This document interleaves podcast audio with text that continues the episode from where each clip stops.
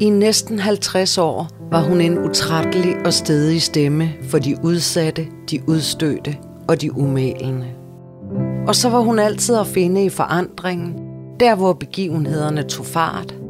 På møderhjælpen, i den allerførste narkotikaafvænding, på Christiania, i arbejdet for de grønlandske indsatte i Hersted Vester Fængsel, og ikke mindst i radioen, hvor unge for alvor fik en stemme.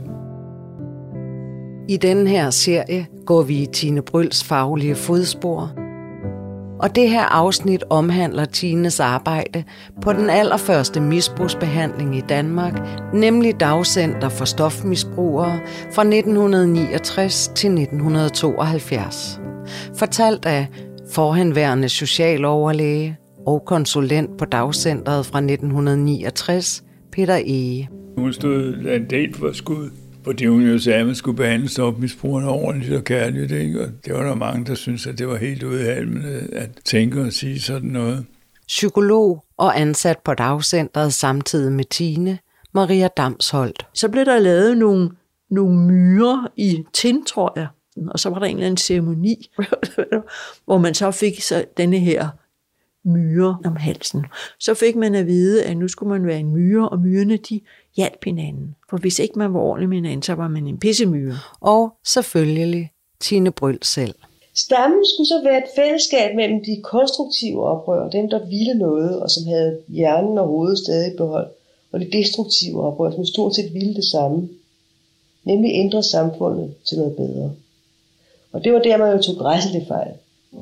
I 1972 kulminerede en hissig debat om narkobehandlingen i Danmark med overskrifter som Tine Bryl, ledende i samfundsnedbrydende arbejde, og en anden, hvad vil her ministeren stille op med Tine Bryl? Men vi foregriber begivenhedernes gang. Det hele startede tre år tidligere i 1969, og det begyndte fredeligt. Lederen af Ungdomsklinikken i København, Karen Bernsen, ansatte Tine Bryl som daglig leder af et nyoprettet dagcenter for at sætte ind mod det helt nye og skræmmende fænomen narkotikamisbrug.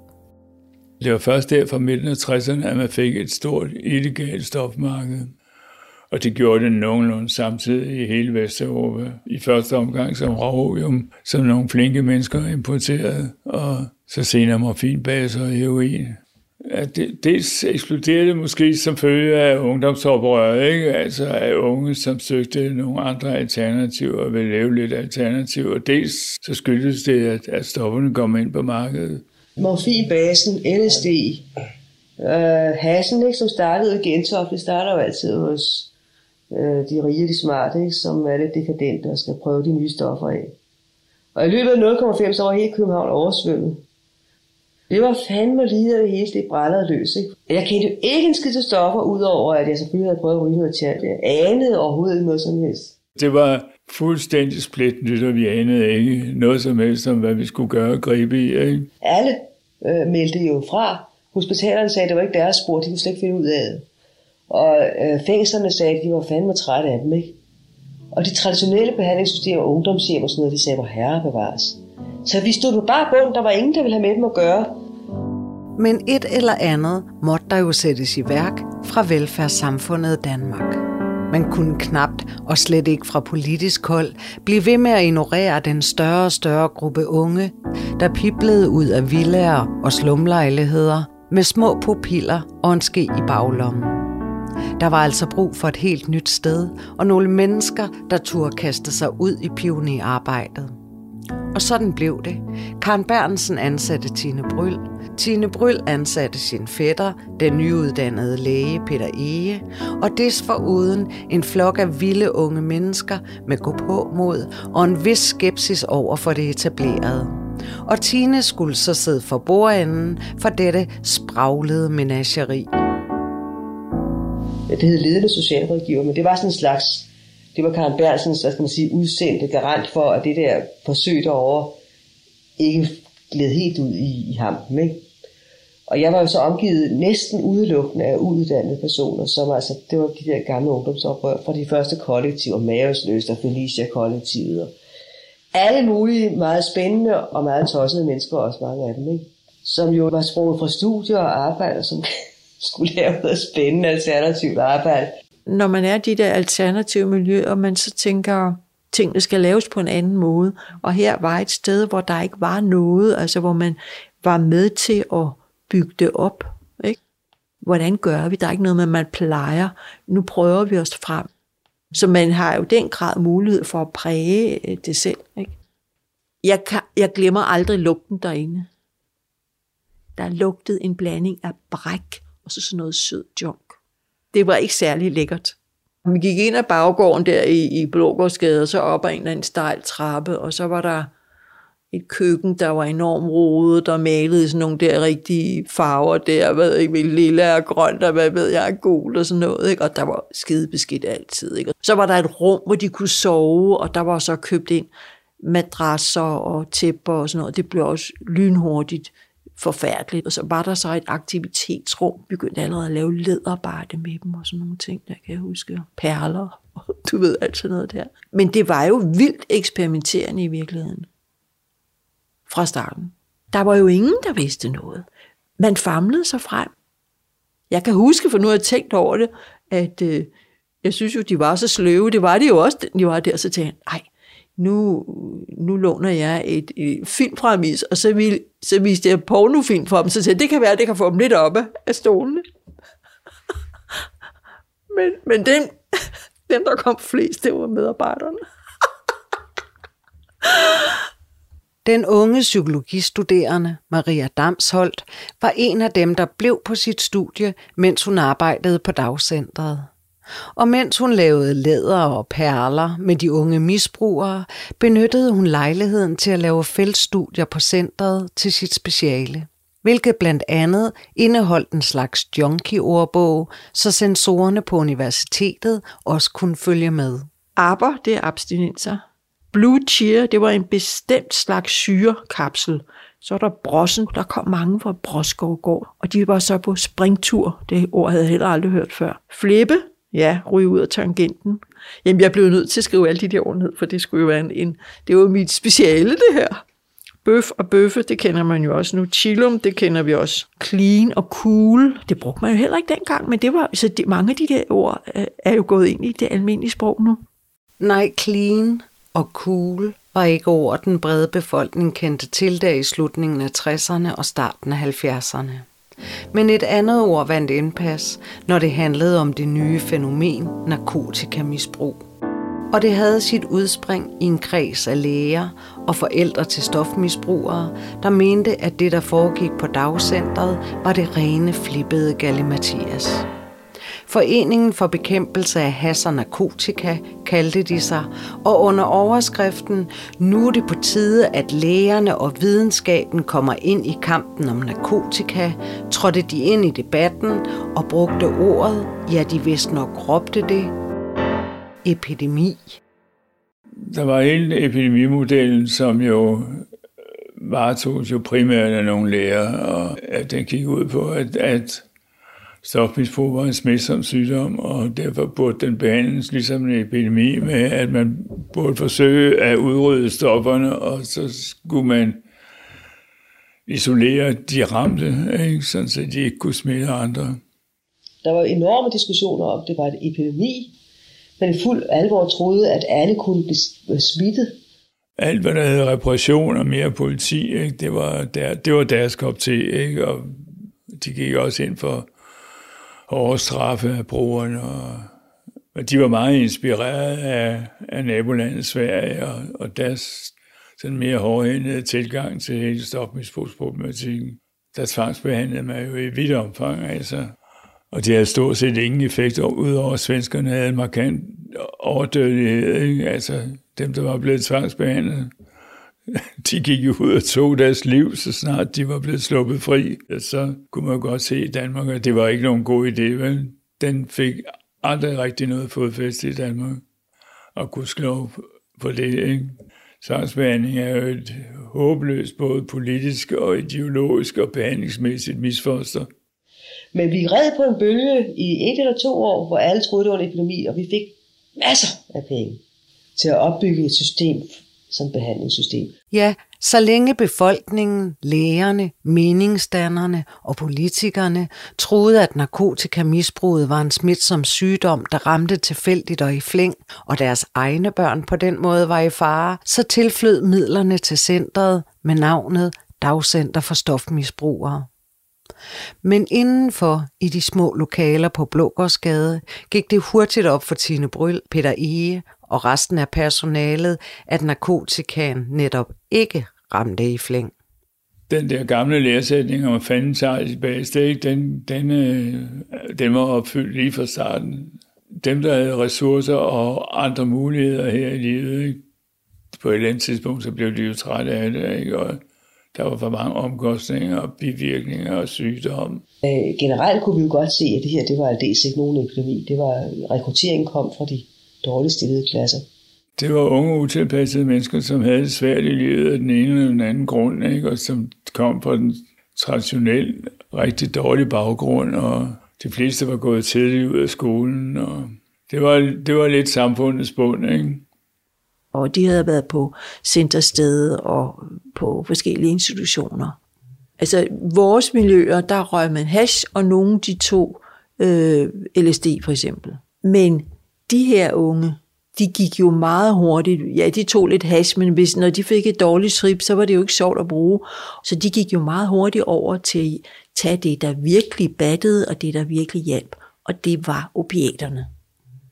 Det, det var et socialt problem. Og da man fandt ud af det, så var man ikke så nervøs, kan jeg huske, i de offentlige medier. Nå ja, men så er det jo de samme, øh, som der altid er problemer med.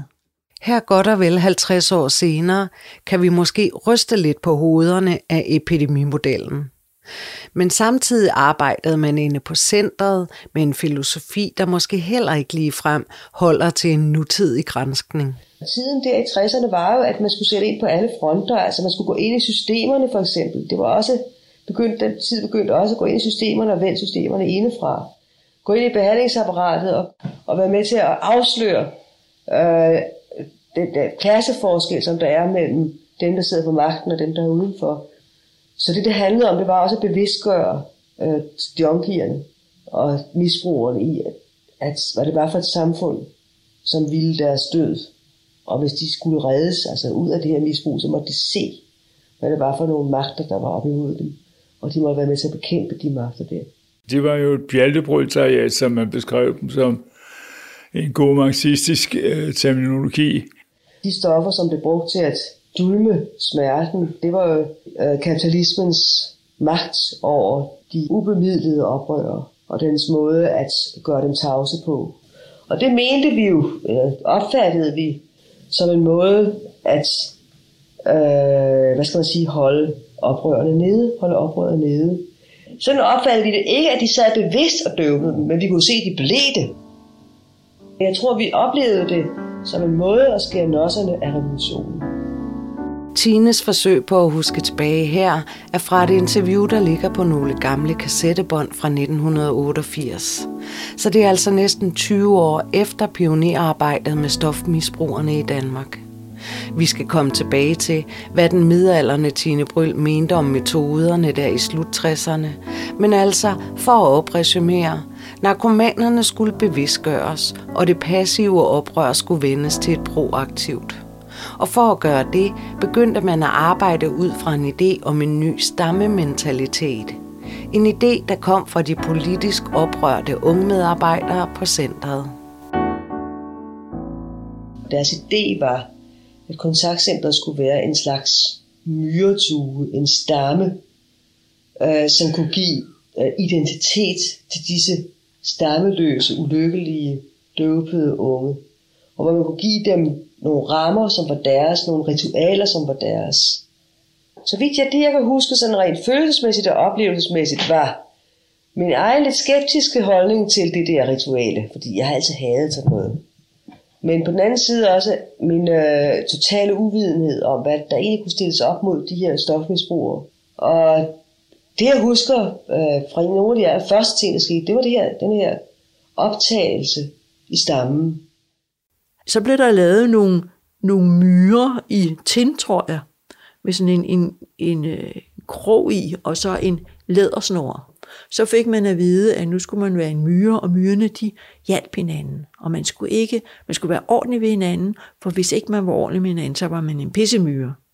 Og så var vi ude i Gribskov om natten eller om aftenen, og så var der en eller anden ceremoni, hvor man så fik så denne her myre, fint lavet i lædersnor, det havde man jo dengang, og fik den om halsen.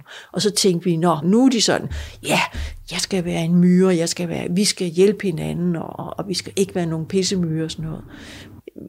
Det kunne man sige, en slags familie i virkeligheden, ikke? En familie, man ikke har haft før, og noget af det, som når man bliver rocker i dag, altså når man går ind i et broderskab, nogen, der er sammen om en. Altså, det, er jo, det er jo den tanke, så får man noget af det, de ressourcer der, som man ikke har fået andre steder fra. Det var jo tanken. Jeg synes, det var fint. Ja, det var fint så langt, og det er jo også stadig et bærende princip i snart sagt alle behandlinger i dag, fællesskabet med ligesindede. Men der, hvor kæden sprang af, var nok, at fællesskabet ikke bare skulle bruges til at hjælpe narkomanerne til et liv i stoffrihed, men at de måske også kunne bruges i en større sags tjeneste. Stammen skulle så være et fællesskab mellem de konstruktive oprør, dem der ville noget, og som havde hjernen og hovedet stadig i behold, og de destruktive oprør, som stort set ville det samme. Nemlig ændre samfundet til noget bedre. Altså det er simpelthen ligesom, det skulle udad til, at her var en styrke ud af nogle folk, som havde tidligere været på røven. Fordi man oplevede et eller andet sted, at det at misbruge stoffer på den måde var et destruktivt oprør. Og det var der, man jo tog græsseligt fejl. Fordi det er jo, man kan jo ikke komme og forvente, fordi man tager stoffer, altså har man potentielt oprør i sig. Personligt mener jeg, at det at tage stoffer også er en form for et oprør, men ikke noget, hvor man et politisk oprør. Det er et oprør, en magtesløshed, hvor man så simpelthen laver det oprør mod den, der måske så er en af nærmest, det er at gå ind i et selvdestruktivt øh, ræs, som stofmisbrug er. Det er en eller anden form for et personligt oprør. Men man har jo aldrig, man kunne aldrig bruge, og det kan jeg huske, at jeg selv reagerede ved, jeg har aldrig selv ønsket at bruge folk, der var afhængige af system øh, i mit politiske arbejde. Bruge det i en samlet front. At man bruger dem lidt som kanonføde, kan man sige. Ikke?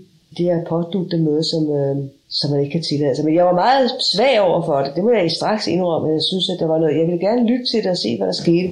En del af stammeoprørstanken var altså, at narkomanerne skulle bevidstgøres og gennemskue, at det, for nu at sige det lidt firkantet, var kapitalismens å, der fik dem til at dulme sig.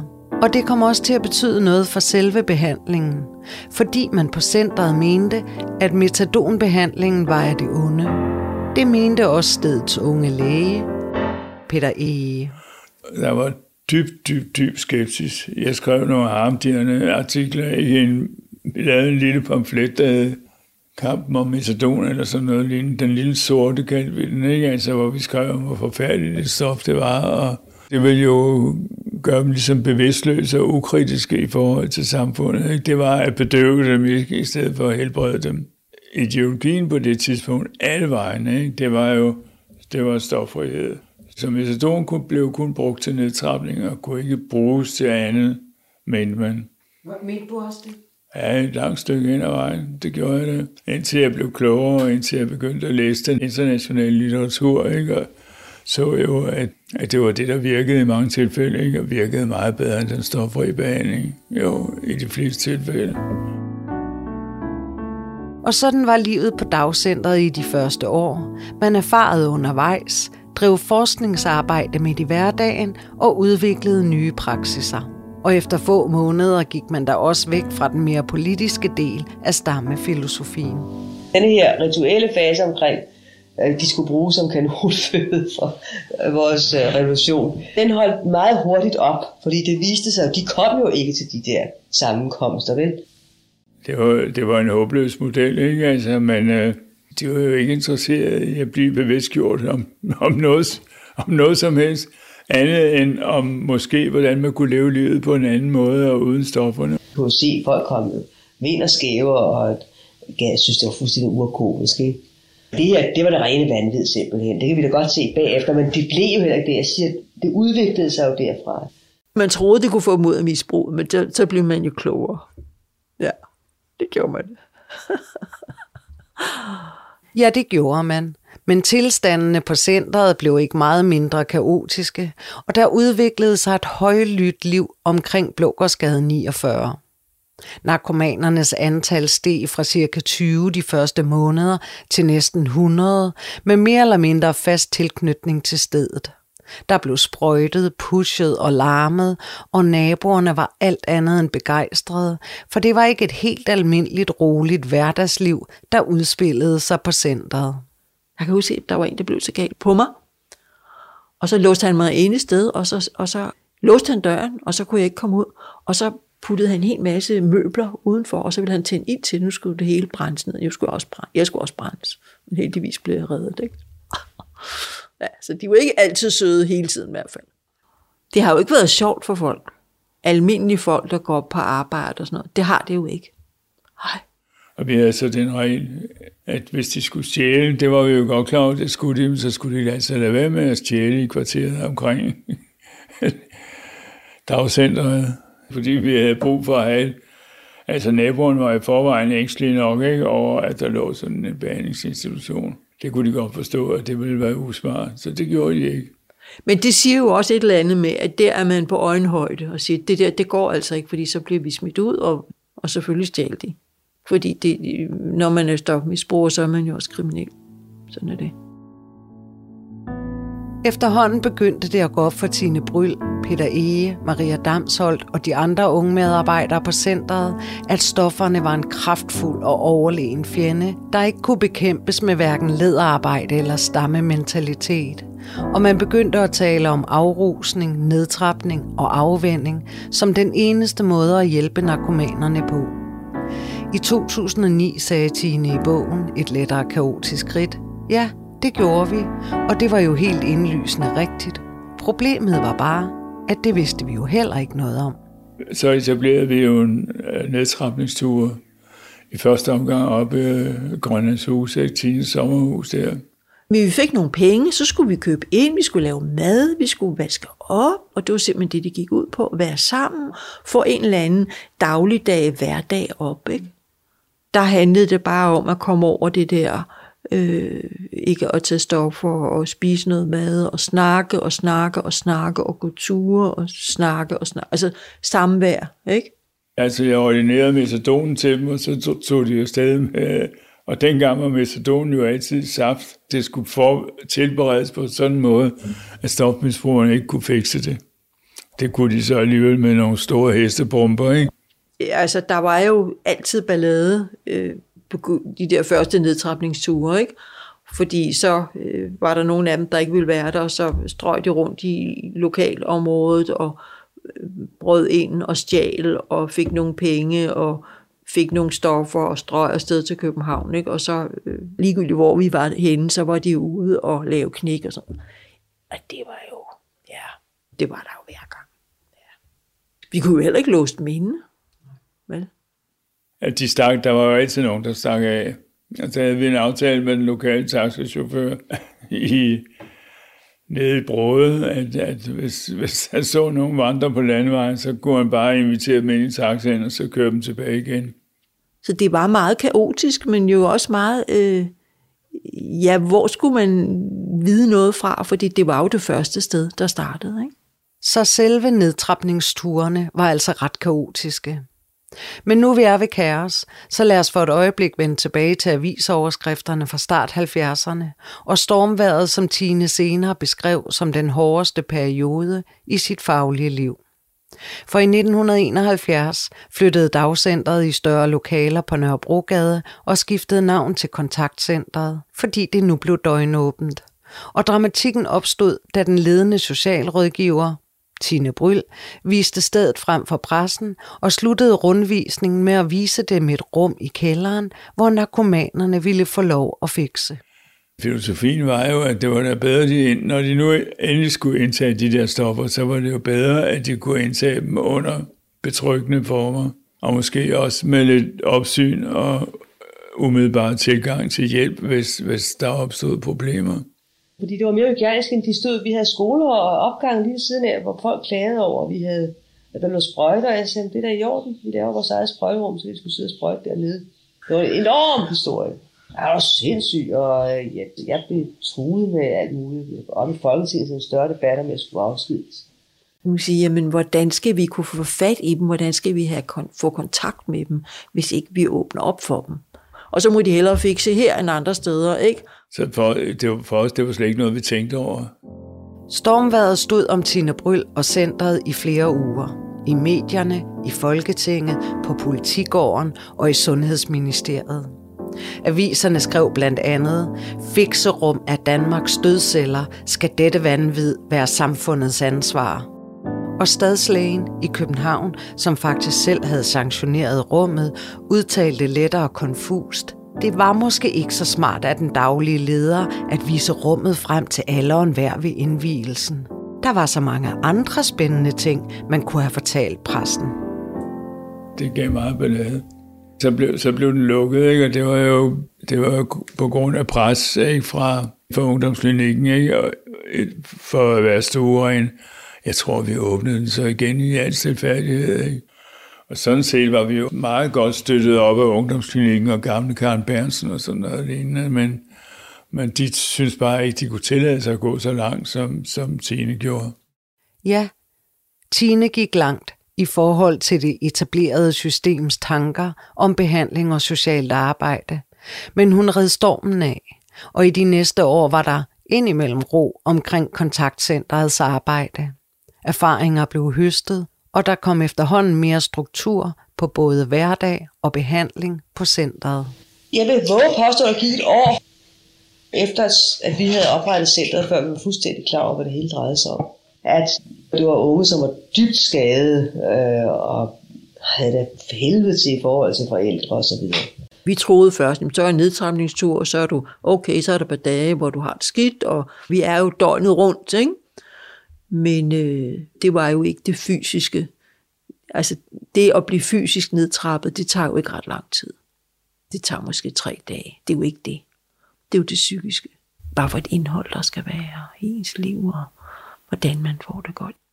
Der var uddannelse, med, uddannelse og arbejde var de vigtigste parametre i forhold til at hjælpe dem videre på vej. Så det var det, bestræbelserne i virkeligheden gik på. Ikke? Det var på folk i arbejde eller på dem i uddannelse. Der havde vi den, hvad skal man sige, faseopdelte historie, hvor vi først nedtrappede folk, og så skulle de ud og, hvad skal man sige, finde sig selv igen, prøve at finde ud af, hvem de var. Og det var foregik i små grupper med to medarbejdere. Så skulle de simpelthen et helt andet sted hen, og være i lang tid, og måske finde ud af, måske få en uddannelse, hvad kan, hvad kan du lide at lave? Altså egentlig starte helt forfra med dem og bygge det op, ikke? Altså, det var jo ikke sådan en pølsemaskinefabrik, vi lavede, vel? Altså, men nogle folk fik det bedre, hvis de fik nogle gode oplevelser, så kunne det måske hjælpe dem til hen ad vejen og på sigt at, at blive stoffri. Og her slutter historien om Tine Bryls tre år på dagcentret, senere kontaktcentret for stofmisbrugere fra 1968 til 1971 år, som gav endnu mere erfaring til den stadig unge socialrådgiver, og en tid, hun så på med tilfredshed små 20 år senere.